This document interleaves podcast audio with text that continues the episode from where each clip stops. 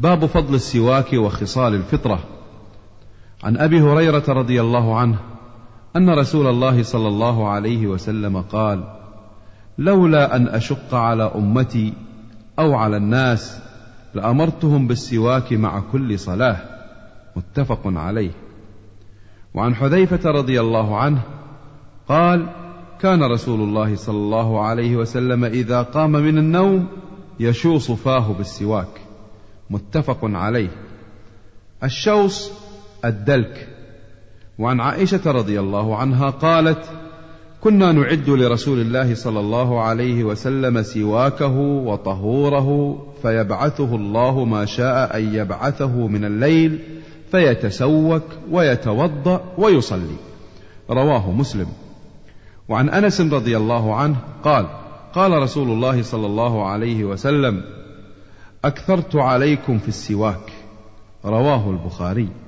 وعن شريح بن هانئ قال قلت لعائشة رضي الله عنها بأي شيء كان يبدأ النبي صلى الله عليه وسلم إذا دخل بيته؟ قالت بالسواك. رواه مسلم. وعن أبي موسى الأشعري رضي الله عنه قال دخلت على النبي صلى الله عليه وسلم وطرف السواك على لسانه متفق عليه وهذا لفظ مسلم. وعن عائشة رضي الله عنها أن النبي صلى الله عليه وسلم قال السواك مطهرة للفم مرضاة للرب. رواه النسائي وابن خزيمة في صحيحه بأسانيد صحيحة. وعن أبي هريرة رضي الله عنه عن النبي صلى الله عليه وسلم قال الفطرة خمس أو خمس من الفطرة الختان والإستحداد وتقليم الأظفار ونتف الإبط وقص الشارب متفق عليه. الاستحداد حلق العانة وهو حلق الشعر الذي حول الفرج. وعن عائشة رضي الله عنها قالت قال رسول الله صلى الله عليه وسلم عشر من الفطرة قص الشارب وإعفاء اللحية والسواك واستنشاق الماء. وقص الأظفار وغسل البراجم ونتف الإبط وحلق العانة وانتقاص الماء. قال الراوي ونسيت العاشرة إلا أن تكون المضمضة. قال وكيع وهو أحد رواته انتقاص الماء يعني الاستنجاء. رواه مسلم. البراجم هي عقد الأصابع. إعفاء اللحية لا يقص منها شيئا. وعن ابن عمر رضي الله عنهما عن النبي صلى الله عليه وسلم قال أحف الشوارب وأعف اللحى. متفق عليه.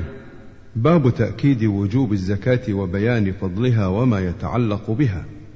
قال الله تعالى وأقيموا الصلاة وآتوا الزكاة. البقرة. وقال تعالى وما امروا الا ليعبدوا الله مخلصين له الدين حنفاء ويقيموا الصلاه ويؤتوا الزكاه. وذلك دين القيمه البينه. وقال تعالى خذ من اموالهم صدقه تطهرهم وتزكيهم بها. التوبه. عن ابن عمر رضي الله عنهما أن رسول الله صلى الله عليه وسلم قال بني الإسلام على خمس شهادة أن لا إله إلا الله وأن محمدا عبده ورسوله وإقام الصلاة وإيتاء الزكاة وحج البيت وصوم رمضان. متفق عليه. وعن طلحة بن عبيد الله رضي الله عنه قال جاء رجل إلى رسول الله صلى الله عليه وسلم من أهل نجد ثائر الرأس نسمع دوي صوته ولا نفقه ما يقول. حتى دنا من رسول الله صلى الله عليه وسلم فإذا هو يسأل عن الإسلام فقال رسول الله صلى الله عليه وسلم خمس صلوات في اليوم والليلة. قال هل علي غيرهن؟ قال لا إلا أن تطوع. فقال رسول الله صلى الله عليه وسلم وصيام شهر رمضان. قال هل علي غيره؟ قال لا إلا أن تطوع. قال وذكر له رسول الله صلى الله عليه وسلم الزكاة. فقال هل علي غيرها؟ قال لا إلا أن تطوع. فأدبر الرجل وهو يقول والله لا أزيد على هذا ولا أنقص منه. فقال رسول الله صلى الله عليه وسلم أفلح إن صدق. متفق عليه. وعن ابن عباس رضي الله عنه أن النبي صلى الله عليه وسلم بعث معاذا رضي الله عنه إلى اليمن فقال أدعهم إلى شهادة أن لا إله إلا الله وأني رسول الله فانهم أطاعوا لذلك. فأعلمهم أن الله تعالى افترض عليهم خمس صلوات في كل يوم وليلة فانهم أطاعوا لذلك فأعلمهم أن الله افترض عليهم صدقة تؤخذ من أغنيائهم وترد على فقرائهم. متفق عليه. وعن ابن عمر رضي الله عنهما قال قال رسول الله صلى الله عليه وسلم أمرت أن أقاتل الناس حتى يشهدوا أن لا إله إلا الله وأن محمدا رسول الله ويقيموا الصلاة ويؤتوا الزكاة. فإذا فعلوا ذلك عصموا مني دماءهم وأموالهم إلا بحق الإسلام وحسابهم على الله. متفق عليه. وعن أبي هريرة رضي الله عنه قال لما توفي رسول الله صلى الله عليه وسلم وكان أبو بكر رضي الله عنه وكفر من كفر من العرب. فقال عمر رضي الله عنه كيف تقاتل الناس وقد قال رسول الله صلى الله عليه وسلم أمرت أن أقاتل الناس حتى يقولوا لا إله إلا الله فمن قالها فقد عصم مني ماله ونفسه إلا بحقه وحسابه على الله. فقال أبو بكر والله لأقاتلن من فرق بين الصلاة والزكاة. فإن الزكاة حق المال. والله لو منعوني عقالا كانوا يؤدونه إلى رسول الله صلى الله عليه وسلم لقاتلتهم على منعه. قال عمر رضي الله عنه فوالله ما هو إلا أن رأيت الله قد شرح صدر أبي بكر للقتال فعرفت أنه الحق. متفق عليه. وعن أبي أيوب رضي الله عنه أن رجلا قال للنبي صلى الله عليه وسلم أخبرني بعمل يدخلني الجنة. قال تعبد الله لا تشرك به شيئا وتقيم الصلاة وتؤتي الزكاة وتصل الرحم. متفق عليه. وعن أبي هريرة رضي الله عنه أن اعرابيا أتى النبي صلى الله عليه وسلم فقال يا رسول الله دلني على عمل إذا عملته دخلت الجنة. قال تعبد الله لا تشرك به شيئا وتقيم الصلاة وتؤتي الزكاة المفروضة وتصوم رمضان. قال والذي نفسي بيده لا أزيد على هذا. فلما ولى قال النبي صلى الله عليه وسلم من سره أن ينظر إلى رجل من أهل الجنة فلينظر إلى هذا. متفق عليه. وعن جرير بن عبد الله رضي الله عنه قال بايعت النبي صلى الله عليه وسلم على إقام الصلاة وإيتاء الزكاة والنصح لكل مسلم متفق عليه. وعن أبي هريرة رضي الله عنه قال قال رسول الله صلى الله عليه وسلم ما من صاحب ذهب ولا فضة لا يؤدي منها حقها إلا إذا كان يوم القيامة صفحت له صفائح من نار فأحمي عليها في نار جهنم فيكوى بها جنبه وجبينه وظهره. كلما بردت أعيدت له في يوم كان مقداره خمسين ألف سنة حتى يقضى بين العباد فيرى سبيله إما إلى الجنة وإما إلى النار. قيل يا رسول الله فالإبل قال ولا صاحب إبل لا يؤدي منها حقها ومن حقها حلبها يوم وردها إلا إذا كان يوم القيامة بطح لها بقاع قرقر أوفر ما كانت لا يفقد منها فصيلا واحدا تطأه بأخفافها وتعضه بأفواهها كلما مر عليه أولاها. رد عليه أخراها. في يوم كان مقداره خمسين ألف سنة حتى يقضى بين العباد فيرى سبيله إما إلى الجنة وإما إلى النار. قيل يا رسول الله فالبقر والغنم؟ قال ولا صاحب بقر ولا غنم لا يؤدي منها حقها إلا إذا كان يوم القيامة. بطح لها بقاع قرقر لا يفقد منها شيئا ليس فيها عقصاء ولا جلحاء ولا عطباء تنطحه بقرونها وتطأه بأظلافها كلما مر عليه أولاها رد عليه أخراها في يوم كان مقداره خمسين ألف سنة حتى يقضى بين العباد فيرى سبيله إما إلى الجنة وإما إلى النار. قيل يا رسول الله فالخيل؟ قال الخيل ثلاثة هي لرجل وزر وهي لرجل ستر وهي لرجل أجر. فأما التي هي له وزر فرجل ربطها رياء وفخرا ونواء على أهل الإسلام فهي له وزر. وأما التي هي له ستر فرجل ربطها في سبيل الله ثم لم ينس حق الله في ظهورها ولا رقابها فهي له ستر.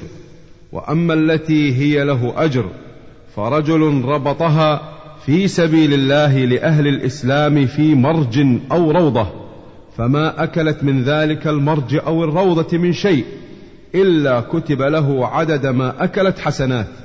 وكتب له عدد أرواثها وأبوالها حسنات ولا تقطع طولها فاستنت شرفا أو شرفين إلا كتب الله له عدد آثارها وأرواثها حسنات ولا مر بها صاحبها على نهر فشربت منه ولا يريد أن يسقيها إلا كتب الله له عدد ما شربت حسنات.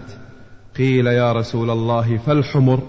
قال ما أنزل علي في الحمر شيء إلا هذه الآية الفاذة الجامعة. فمن يعمل مثقال ذرة خيرا يره ومن يعمل مثقال ذرة شرا يره. متفق عليه وهذا لفظ مسلم. باب وجوب صوم رمضان. وبيان فضل الصيام وما يتعلق به. قال الله تعالى يا أيها الذين آمنوا كتب عليكم الصيام كما كتب على الذين من قبلكم. إلى قوله تعالى شهر رمضان الذي أنزل فيه القرآن هدى للناس وبينات من الهدى والفرقان. فمن شهد منكم الشهر فليصمه ومن كان مريضا أو على سفر فعدة من أيام أخر. سورة البقرة. وأما الأحاديث فقد تقدمت في الباب الذي قبله. وعن أبي هريرة رضي الله عنه قال قال رسول الله صلى الله عليه وسلم قال الله عز وجل كل عمل ابن آدم له إلا الصيام فإنه لي وأنا أجزي به والصيام جنة فإذا كان يوم صوم أحدكم فلا يرفث ولا يصخب فإن سابه أحد أو قاتله فليقل إني صائم والذي نفس محمد بيده لخلوف فم الصائم أطيب عند الله من ريح المسك. للصائم فرحتان يفرحهما. إذا أفطر فرح بفطره. وإذا لقي ربه فرح بصومه. متفق عليه. وهذا لفظ رواية البخاري. وفي رواية له يترك طعامه وشرابه وشهوته من أجلي الصيام لي. وأنا أجزي به والحسنة بعشر أمثالها. وفي رواية لمسلم كل عمل ابن آدم يضاعف. الحسنة بعشر أمثالها إلى سبعمائة ضعف. قال الله تعالى إلا الصوم فإنه لي وأنا أجزي به. يدع شهوته وطعامه من أجلي. للصائم فرحتان فرحة عند فطره. وفرحة عند لقاء ربه ولخلوف فيه أطيب عند الله من ريح المسك.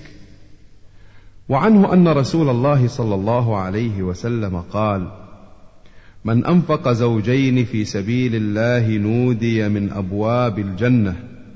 يا عبد الله هذا خير. فمن كان من أهل الصلاة دعي من باب الصلاة.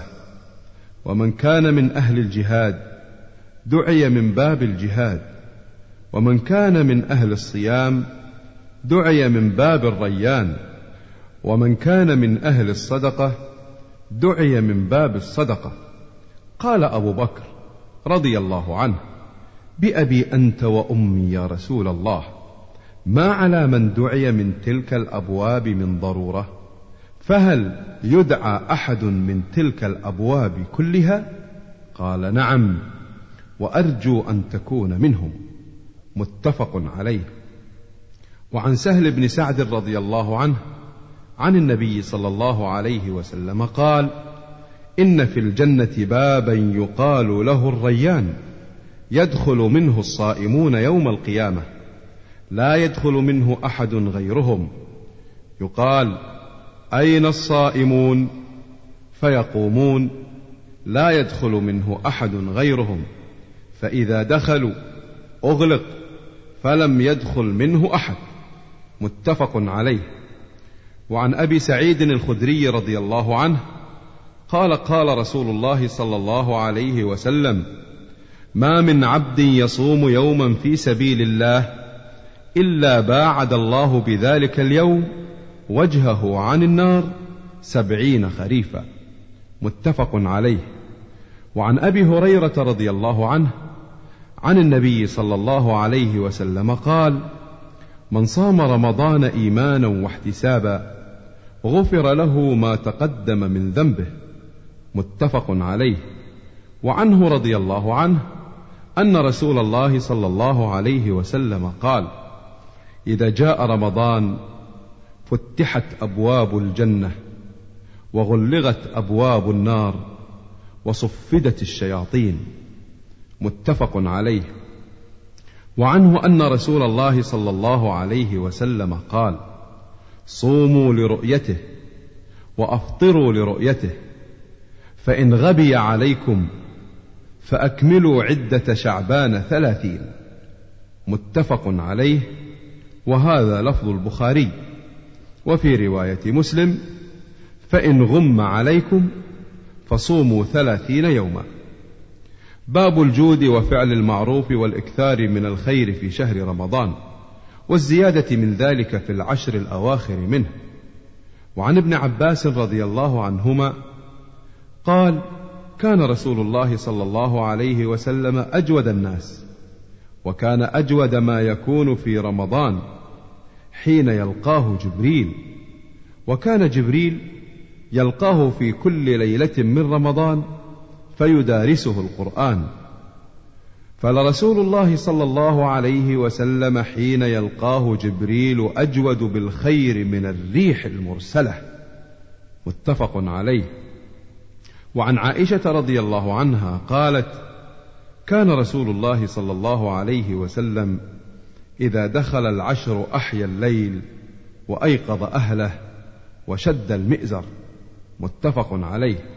باب النهي عن تقدم رمضان بصوم بعد نصف شعبان إلا لمن وصله بما قبله أو وافق عادة له بأن كان عادته صوم الاثنين والخميس فوافقه. عن أبي هريرة رضي الله عنه عن النبي صلى الله عليه وسلم قال لا يتقدمن أحدكم رمضان بصوم يوم أو يومين إلا أن يكون رجل كان يصوم صومه فليصم ذلك اليوم. متفق عليه. وعن ابن عباس رضي الله عنهما قال قال رسول الله صلى الله عليه وسلم لا تصوموا قبل رمضان صوموا لرؤيته وأفطروا لرؤيته. فإن حالت دونه غياية فأكملوا ثلاثين يوما. رواه الترمذي وقال حديث حسن صحيح. الغياية السحابة. وعن أبي هريرة رضي الله عنه قال قال رسول الله صلى الله عليه وسلم إذا بقي نصف من شعبان فلا تصوموا. رواه الترمذي وقال حديث حسن صحيح. وعن أبي اليقظان عمار بن ياسر رضي الله عنهما قال من صام اليوم الذي يشك فيه فقد عصى أبا القاسم صلى الله عليه وسلم. رواه أبو داود والترمذي وقال حديث حسن صحيح. باب ما يقال عند رؤية الهلال. عن طلحة بن عبيد الله رضي الله عنه أن النبي صلى الله عليه وسلم كان إذا رأى الهلال قال اللهم أهله علينا بالأمن والإيمان والسلامة والإسلام. ربي وربك الله هلال رشد وخير.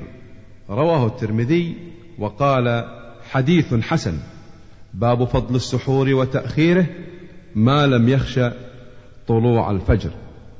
عن أنس رضي الله عنه قال قال رسول الله صلى الله عليه وسلم تسحروا فإن في السحور بركة متفق عليه.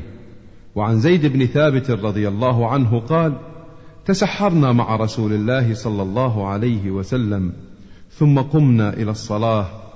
قيل كم كان بينهما؟ قال قدر خمسين آية. متفق عليه. وعن ابن عمر رضي الله عنهما قال كان لرسول الله صلى الله عليه وسلم مؤذنان. بلال وابن أم مكتوم. فقال رسول الله صلى الله عليه وسلم إن بلالا يؤذن بليل فكلوا واشربوا حتى يؤذن ابن أم مكتوم. قال ولم يكن بينهما إلا أن ينزل هذا ويرقى هذا متفق عليه. وعن عمرو بن العاص رضي الله عنه أن رسول الله صلى الله عليه وسلم قال فصل ما بين صيامنا وصيام أهل الكتاب أكلة السحر. رواه مسلم. باب فضل تعجيل الفطر وما يفطر عليه وما يقوله بعد الإفطار.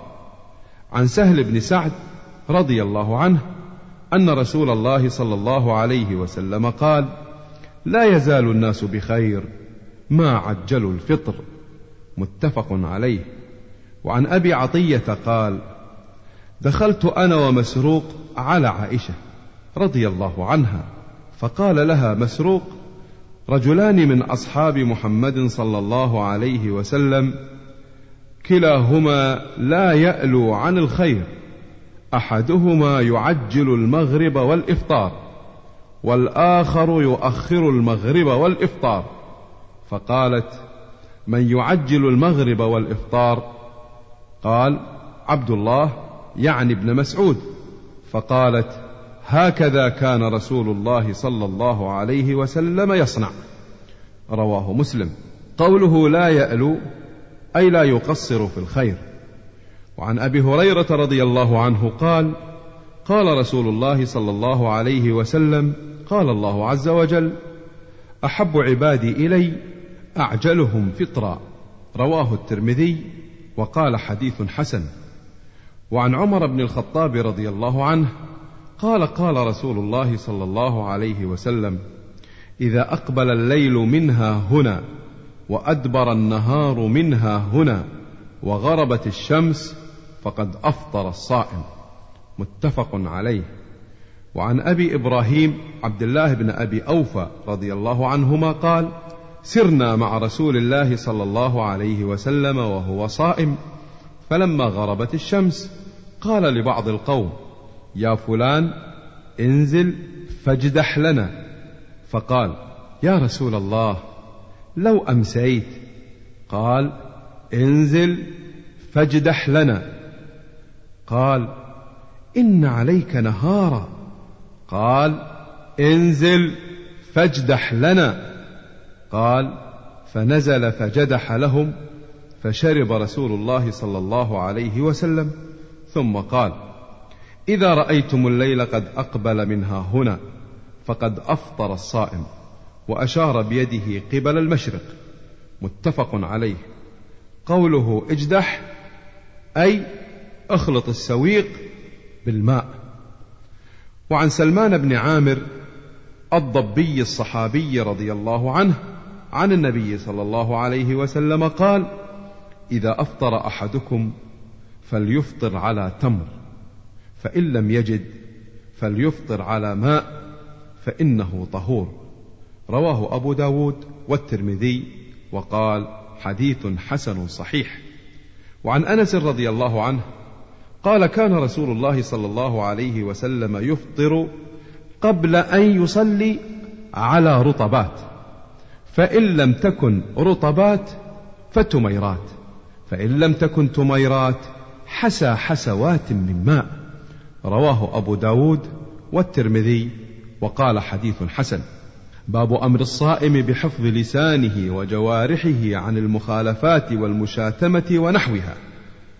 عن أبي هريرة رضي الله عنه قال قال رسول الله صلى الله عليه وسلم إذا كان يوم صوم أحدكم فلا يرفث ولا يصخب فإن سابه أحد أو قاتله فليقل إني صائم متفق عليه. وعنه قال قال النبي صلى الله عليه وسلم من لم يدع قول الزور والعمل به فليس لله حاجة في أن يدع طعامه وشرابه. رواه البخاري. باب في مسائل من الصوم. عن أبي هريرة رضي الله عنه عن النبي صلى الله عليه وسلم قال إذا نسي أحدكم فأكل أو شرب فليتم صومه فإنما أطعمه الله وسقاه. متفق عليه. وعن لقيط بن صبرة رضي الله عنه قال قلت يا رسول الله أخبرني عن الوضوء. قال أسبغ الوضوء. وخلل بين الأصابع وبالغ في الاستنشاق إلا أن تكون صائما رواه أبو داود والترمذي وقال حديث حسن صحيح. وعن عائشة رضي الله عنها قالت كان رسول الله صلى الله عليه وسلم يدركه الفجر وهو جنب من أهله ثم يغتسل ويصوم. متفق عليه. وعن عائشة وأم سلمة رضي الله عنهما قالتا كان رسول الله صلى الله عليه وسلم يصبح جنبا من غير حلم ثم يصوم. متفق عليه. باب بيان فضل صوم المحرم وشعبان والأشهر الحرم. عن أبي هريرة رضي الله عنه قال قال رسول الله صلى الله عليه وسلم أفضل الصيام بعد رمضان شهر الله المحرم. وأفضل الصلاة بعد الفريضة صلاة الليل. رواه مسلم. وعن عائشة رضي الله عنها قالت لم يكن النبي صلى الله عليه وسلم يصوم من شهر أكثر من شعبان فإنه كان يصوم شعبان كله. وفي رواية كان يصوم شعبان إلا قليلا. متفق عليه. وعن مجيبة الباهلية عن أبيها أو عمها أنه أتى رسول الله صلى الله عليه وسلم ثم انطلق فأتاه بعد سنة وقد تغيرت حاله وهيئته فقال يا رسول الله أما تعرفني؟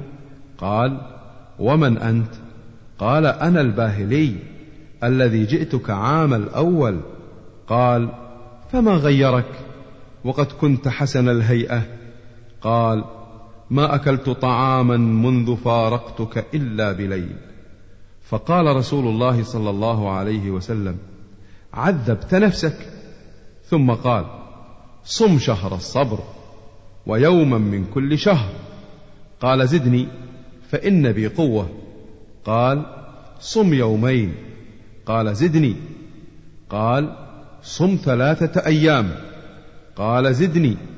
قال صم من الحرم واترك.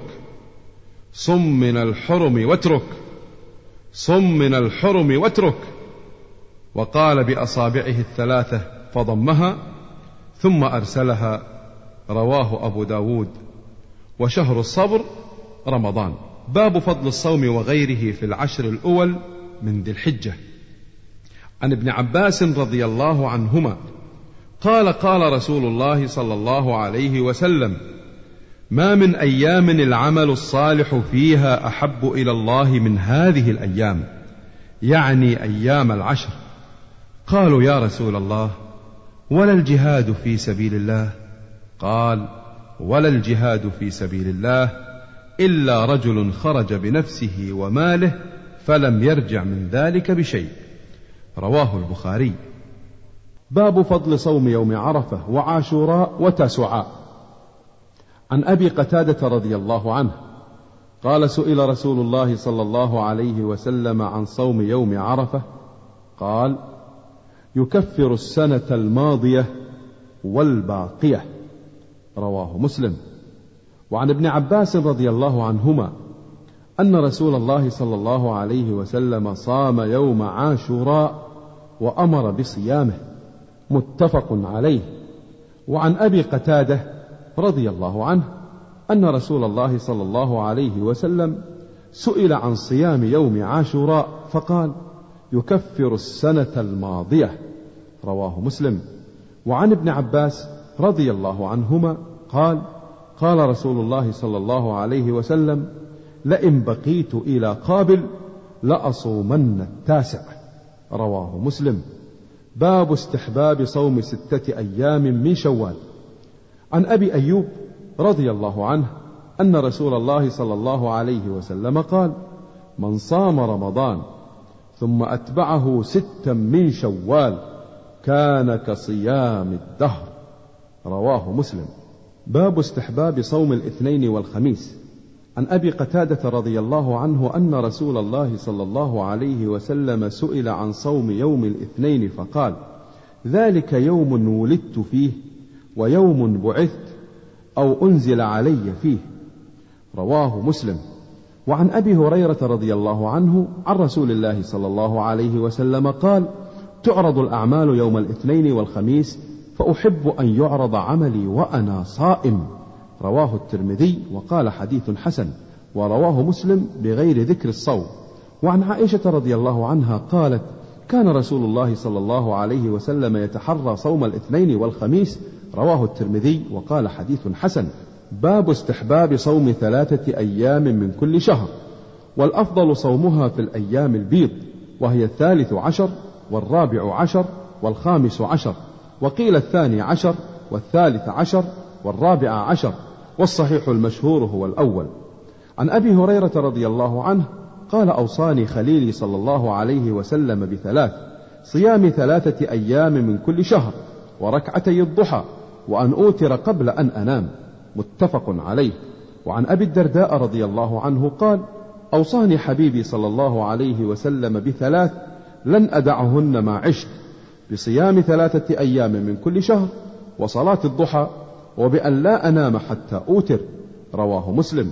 وعن عبد الله بن عمرو بن العاص رضي الله عنهما قال قال رسول الله صلى الله عليه وسلم صوم ثلاثة أيام من كل شهر صوم الدهر كله متفق عليه.